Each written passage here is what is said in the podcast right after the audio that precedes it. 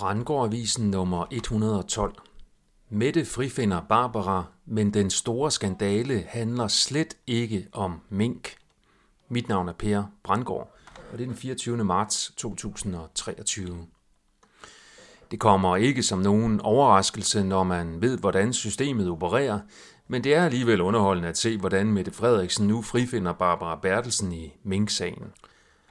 Selvom den sag selvfølgelig er synd for minkene og minkerhvervet, så er den det rene vand ved siden af den helt store skandale, som er den del af Mette og Barbaras coronapolitik, der gik og fortsat går ud over alle mennesker i Danmark og hele landets økonomi.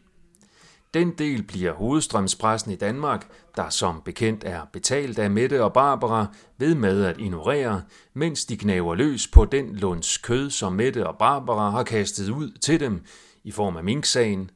Måske fordi de er betalt af Mette og Barbara til at gø op af det rigtige træ, mens de mærker Mette og Barbaras nådesløse vrede, hvis de begynder at gø op af det træ, der absolut ikke kan tåle at blive gøet op af. Den store skandale er nedlukningerne og vaccinerne, der har kostet massivt i form af både menneskeliv, sundhed og økonomi. Hver gang vi taler om minksagen, så taler vi ikke om nedlukningssagen og vaccinesagen, hvorved minksagen virker som distraktion. Minksagen har formentlig været tiltænkt som sådan fra starten af spindoktorerne i kulisserne. BT har en historie om, at den britiske popstjerne Ed Sheeran har været ramt af depression. Det er selvfølgelig trist for ham, men den i mit perspektiv mest interessante nyhed i den artikel er denne del, og jeg citerer. 2022 var i det hele taget et år, hvor Ed Sheeran kæmpede med de inderste mørke tanker. I februar mistede han sin bedste ven, Jamal Edwards, der gik bort grundet et hjertestop og knap en måned senere mistede han sin kammerat, cricketspilleren Shane Warne, som døde af et hjertestop. Citat slut.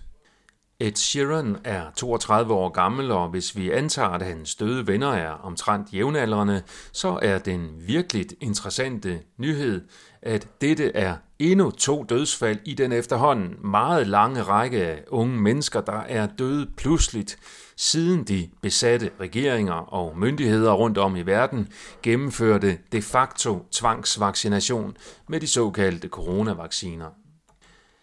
Der er efter min opfattelse tale om et frivilligt folkemord, hvor især vaccinerne, men også nedlukningerne, har bevirket en stigning i dødsfald i den gode sags tjeneste. Mette og Barbara burde efter min mening retsforfølges for landsforræderi og folkemord, men det kommer ikke til at ske, så længe Mette og Barbaras velbetalte presse beskytter dem. Jeg kan godt forstå, at hovedstrømspressen beskytter Mette og Barbara, da hovedstrømspressen, ligesom alle andre ansatte, er bange for at gøre cheferne så sure, at man bliver fyret. Og hvis der er noget, som Mette og Barbara er gode til, så er det at blive sure.